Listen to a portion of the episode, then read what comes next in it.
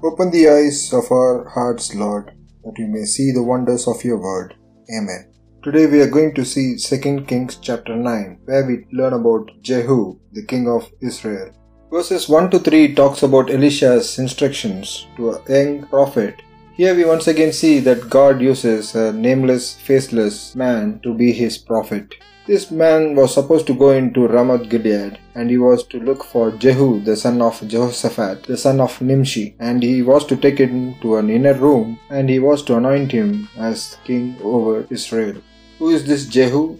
Jehu's name means Yahweh is He. It portrays his future God given task that is to obliterate the house of Ahab, the evil king, along with the worship of Baal, the pagan god that pervaded Israel at that point of time. In verses 4 to 10, we see that Jehu is anointed and commissioned as the future king of Israel. This servant of the prophet, this young man, did as Elisha had commanded him, and he went in and saw all the captains of the army sitting there, and he says, I have a message for you, commander. So Jehu answers and says, For which one of us? And he says, It's for you, commander.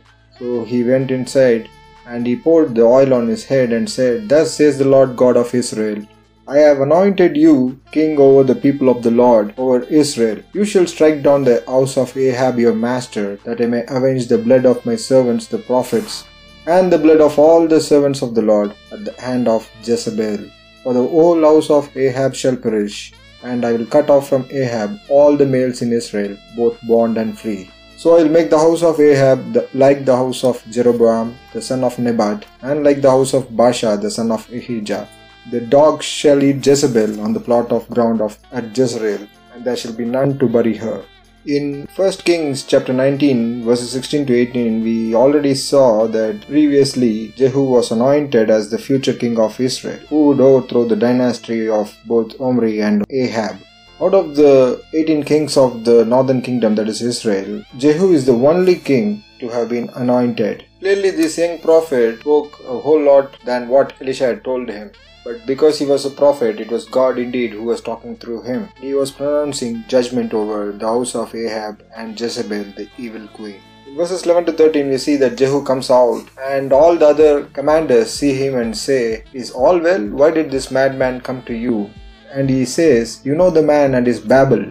So we see that both the other commanders as well as Jehu think of the prophet as a madman. But then when he says, Yes, it's a babble, they say, A lie, tell us now. So how did they know it was a lie? Because Jehu's head was anointed with oil and it was probably dripping down from his head.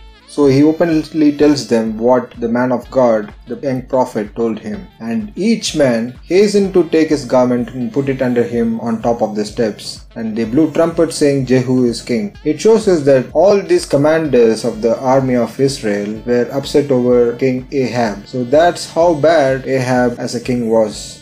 So Jehu tells all the commanders, If you are so minded, let no one leave or escape from the city to go and tell it in Jezreel. That's where Jehoram was. King Ahaziah, the king of Judah, had come down to meet King Jehoram. And the watchman comes and tells them that he saw a group of men riding. So he asks them who are they and he gets a horseman to meet them and ask is it in peace. But the horseman goes there and when he asks them is it in peace, Jehu answers him, What have you to do with peace? Turn around and follow me. So the horseman, without saying another word, just follows him. So again, a second horseman is sent, but the same thing happens once again. And this watchman from the tower, he says, The driving is like the driving of Jehu, the son of Nimshi, for he drives furiously. This shows us that Jehu was very passionate about fulfilling God's word to him that he was so intent and did not want to waste any time to pass on the judgment of the Lord. In verses 21 to 24, we see how Jehu kills King Jehoram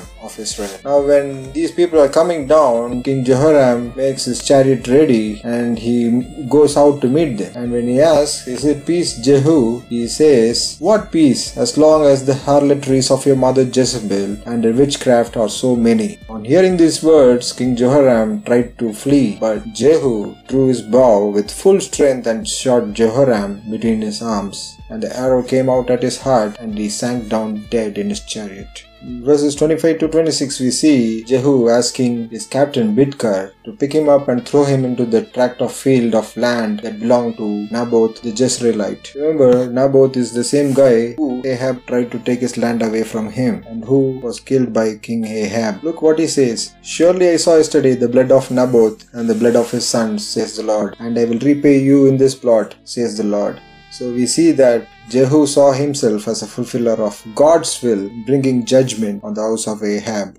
Verses 27 to 29, we see that Jehu also kills Ahaziah, king of Judah, because Ahaziah wanted to associate himself with the kings of Israel in their pagan ways, not follow the true living God, Yahweh. Second Chronicles 22, verse 9 records that Ahaziah was given a decent burial because he is the son of Jehoshaphat, who sought the Lord with all his heart. So just for the sake of his father Jehoshaphat, a godly king, he gave him a decent burial, even though he did evil in the eyes of the Lord. Verses 30 to 37, we see Jezebel being killed in exact fulfillment of God's prophecy. Jehu was marching upon Jezreel. Jezebel hears it. She paints her eyes and adorned her head, thinking that she will be spared, and looked through a window from the palace. As Jehu was entering, she says, Is it peace, Zimri, murderer of your master? And he looked up at the window and said, Who is on my side? Who?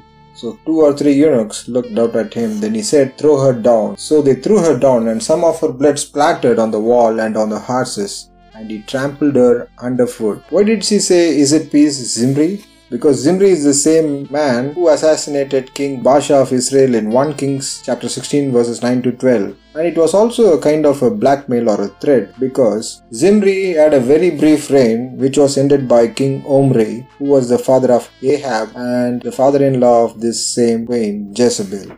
So she was probably threatening him that he will end up like Zimri. Jehu started out really good as we see in this chapter. But then, was he able to be a good king in the eyes of the Lord? We shall see it in the coming chapters. In the British Museum in London, there is a 7 foot black limestone sculpture called the Black Obelisk of Shalmaneser III who was an Assyrian king. This obelisk comes from Nineveh, which is now northern Iraq. This commemorates the deeds of King Shalmaneser III. It's still at the display in the British Museum. And this bears inscriptions about the King Jehu and all these details. So here again we see an extra biblical resource giving proof that the words of God is true.